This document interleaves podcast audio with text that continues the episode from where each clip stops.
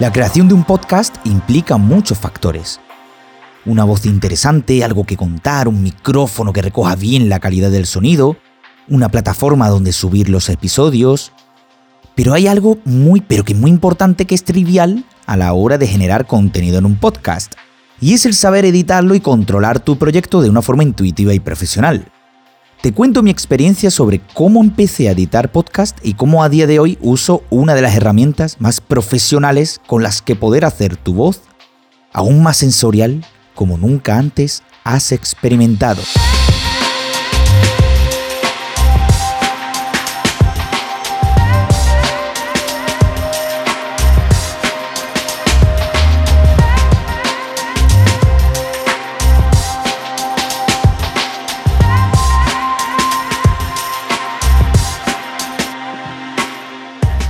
Cuando empecé con R sostenido nunca había editado un podcast. De hecho, la primera etapa del podcast no editaba. Solo me grababa la voz y luego lo mezclaba con música de fondo. Esto para muchas personas es suficiente cuando empieza a crear contenido en este nicho. En mi caso me grababa con la app Notas de voz del iPhone y luego lo subía a la plataforma de Anchor, donde me daba la posibilidad de añadir música de fondo. Pero con el paso del tiempo y tras la que yo llamo la temporada beta y tras la temporada 1, decidí cambiar la forma en la que transmitir todo lo que tenía que contar. Y es por eso que di el salto a la edición profunda de los episodios futuros de R sostenido.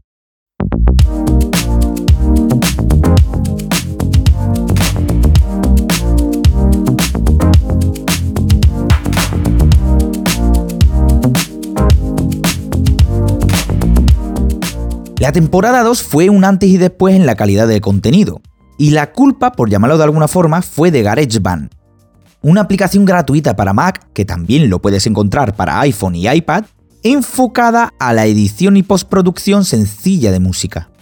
La experiencia fue sensacional, una interfaz muy intuitiva, sencillita y con la que poder entremezclar pistas de voz y de música a un nivel superior a lo escuchado anteriormente. Sin embargo, tiene sus limitaciones y es que, en mi caso, a la hora de exportar los episodios, el audio se escuchaba más bajo de lo normal. Esto es debido a la gestión de la propia aplicación a la hora de renderizar y normalizar el proyecto. Normalizar un proyecto en GarageBand significa ajustar el volumen y la ganancia de cada pista y hacer que se nivele para que no se produzcan sobrecargas en el audio y te destrocen los tímpanos. Entonces lo que hacía yo para resolver esto era meterme en una aplicación para edición de audio muy conocida, Audacity, abrir el audio exportado de GarageBand y subirle un poco la ganancia, lo justo para que no se escuchase tan fuerte pero más alto el volumen. Por supuesto, cada vez que hacía esto lo exportaba y lo escuchaba desde los AirPods para ver si me pasaba o no del límite. Y si pasaba eso, ir ajustándolo hasta que estuviera correcto. Aún así, no estaba cómodo con estas aplicaciones porque para mí depender de más de una aplicación era costoso en cuanto a tiempo si a la hora de editar en GarageBand, pasar por Audacity y ajustar todo perfecto, veo que hay un fallo de edición mínima o que se note algo, porque yo si no está perfecto para mí un episodio me vuelvo loco. Ya tengo que volver a realizar todos los pasos desde el principio de nuevo y, y eso me repateaba mucho. ¿Qué hice entonces? Te estarás preguntando. Pues evolucionar al siguiente nivel. Buscar la que es para mí la mejor aplicación de edición profesional.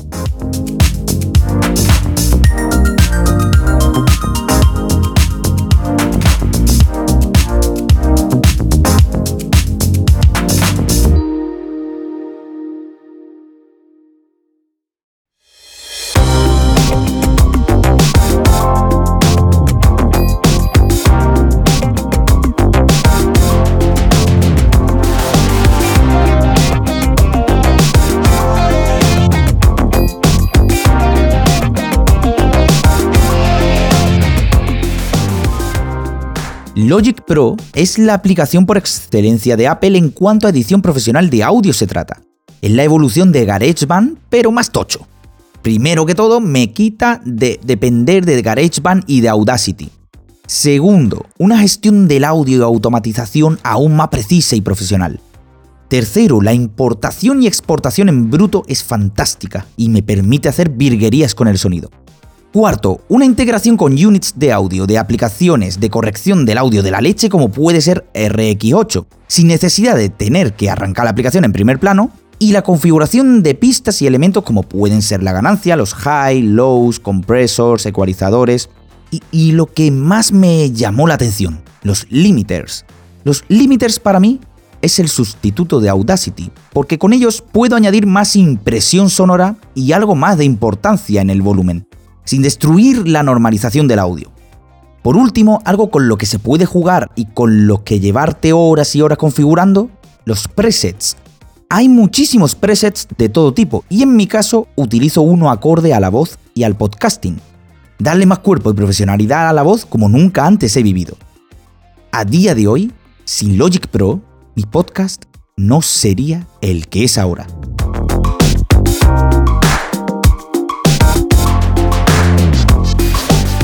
La pregunta que muchos se hacen, ¿necesito un Mac para hacer un podcast? Por supuesto que no, hay muchísimas alternativas que son parecidas a Logic Pro con los que poder editar tu podcast. Por ejemplo, Adobe Audition, Pro Tools, FL Studio, Reaper, Hindenburg. Te animo a que le eches un vistazo, pruebes y encuentres esa aplicación que se adapte a tu comodidad a la hora de editar. Como ves, mi experiencia con el software ha ido evolucionando a lo largo del tiempo algo que tarde o temprano tú también irás experimentando y que me alegraría muchísimo que esto te sirva para hacer de tu contenido aún más dinámico y sensacional.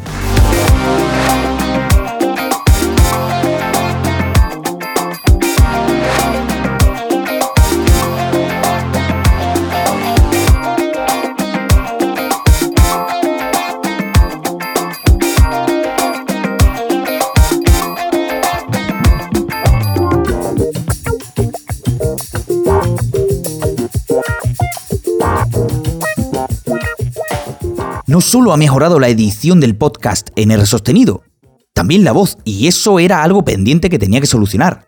Como comenté, antes grababa la voz con la app Notas de voz del iPhone. El problema que tiene esta app es que está capada. No recoge toda la información de la voz y te lo exporta en un formato propio de Apple comprimida. Y eso a mí me rechinaba un poco. En agosto de 2021 descubrí una aplicación que jamás pensé que estaría gratuita, Dolby On, como lo estás oyendo, Dolby tiene una aplicación específica para grabar la voz con funcionalidades interesantísimas. Sobre todo lo que me llamó la atención fue la grabación en lossless audio, que se trata de grabar la voz sin compresión a 48 kHz y 24 bits, y en formato WAV. La Virgen, yo estaba con los pelos de punta. Impresionante cómo cambia la calidad y la recogida de la voz. Y estamos hablando que grabo la voz desde un iPhone XS. La primera toma de contacto fue con el especial verano 2021, el cual, aparte de estas características que te cuento, añadí también la opción de aplicar tecnología Dolby. Para mi gusto, es algo que aún no lo veo, porque es como que escucho con mucho más grave y con algo de profundidad. Me resulta extraño. A lo mejor es que necesito unos auriculares compatibles con tecnología Dolby o que simplemente es así y es cuestión de acostumbrarse. Igualmente yo lo desactivo a la hora de exportarlo en lossless audio y ya le meto mano en Logic Pro a lo que se necesite. Si buscas una buena herramienta para grabar la voz sin necesidad de gastarte nada, esta, para mí, es de las mejores que he podido disfrutar y explotar. Nunca me habría imaginado poder hacer lo que me gusta aprovechando los recursos que tengo a mi disposición y sobre todo en la palma de la mano.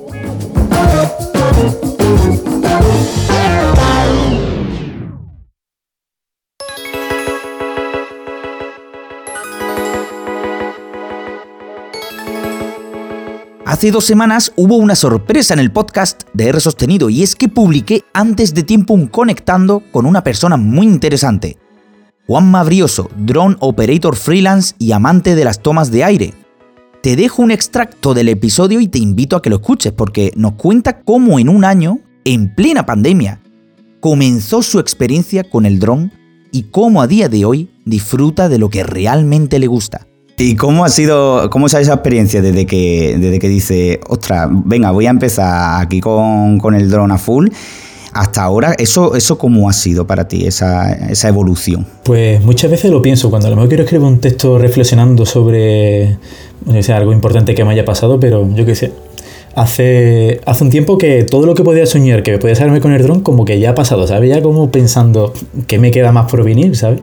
Dice que la gente te reconozca, que gente que no te conozca te, te, te, hable para decirte que le encanta su trabajo, que le motiva todas las fotos que sube o que le recuerdan a alguna persona que han perdido. Eso, la verdad que, que me llena, me llena muchísimo. Me hace estar ahí siempre pensando en, en qué puedo publicar o en qué foto puedo sacar o en qué todo. Eso, eso es muy emotivo, tío.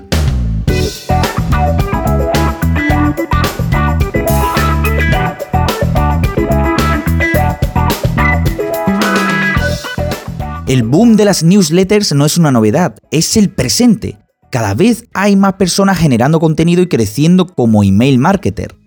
Hace 7 meses creé mi primera y principal newsletter, las newsletters de R sostenido. Y con el paso del tiempo he ido aprendiendo y evolucionando en el contenido. ¿Por qué de esta newsletter? Bueno, como siempre digo, para mí es un call to action para atraer a más seguidores al contenido del podcast pero también busco aportar cosas que tal vez en el podcast no tenga sentido, como he explicado en los últimos episodios de R sostenido. Oye, Rubén, quiero crear mi primera newsletter. ¿Cómo lo hago? Bueno, hay varias plataformas con las que poder empezar en el mundo de las newsletters. MailChimp es una de las referentes, pero la que yo utilizo es una de las emergentes y más interesantes, puesto que viene de la mano de Twitter, Review. Review es una plataforma sencilla donde poder crear una nueva publicación e integrar dentro de cada issue contenidos como tweets, imágenes, URLs, secciones. Para empezar está muy bien. Y para lo que necesito también. Además tiene una sección de integraciones interesantes para poder añadir contenido de tus redes sociales o incluso herramientas como Zapier para automatizar contenido. Lo más destacado y que se ha implementado hace poco es el poder añadir tu newsletter a tu perfil de Twitter Así es más fácil que tus seguidores puedan echar un vistazo a tu proyecto y ahora cuando publicas una nueva publicación en un tweet, los usuarios podrán suscribirse directamente desde Twitter, desde ese tweet. Creo que es un punto a favor para converger aún más todo lo que haces en varias plataformas y atraer aún más todo lo que tienes que contar. Si quieres aprender aún más cómo poder exprimir tu contenido en tu newsletter, Chus Naharro, email marketer y creadora de contenido referente en España, te enseña todo lo que debe de saber con sus nuevos proyectos. La Chusletter, la newsletter de newsletters o el podcast Escuchando Newsletters con Chus Naharro, con charlas con newsletteros muy, pero que muy interesantes.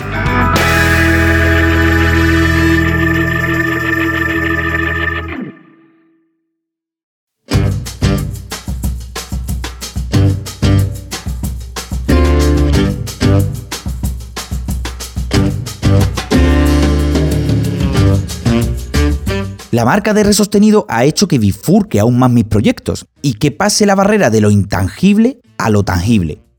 El merchandising de resostenido ha tenido una evolución súper interesante, desde camiseta con manga y sin manga hasta sudaderas con y sin capucha. La colección de resostenido para mí es muy chula y ahora con el logo mini le da un toque más pro al conjunto. Pero, ¿dónde se vende esta colección de ropa? Pues en Amazon.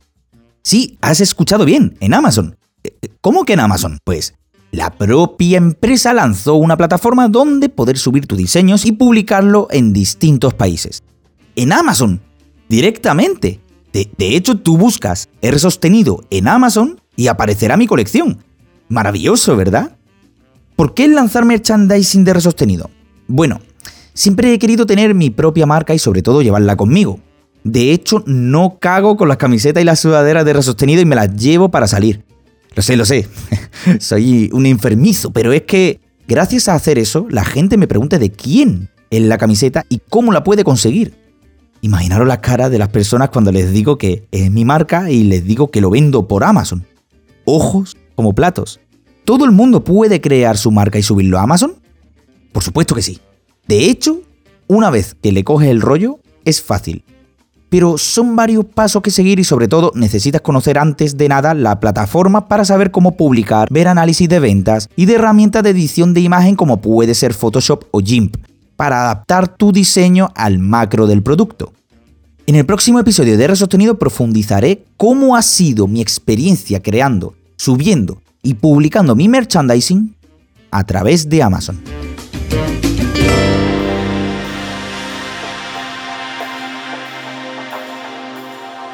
La evolución de mis proyectos no es más que el proceso a desarrollar mi marca personal y difundir mi experiencia y mis conocimientos adquiridos experimentando y probando nuevos formatos. Esto ha hecho que me replantee mi posición como creador de contenido y evolucionarlo a un nivel más acorde al mundo digital en el que vivimos. Por eso no solo soy un podcaster, no solo soy un newslettero, no solo soy un creador de marca y merchandising, soy la convergencia de todos estos proyectos. Me llamo Rubén González y soy creador digital.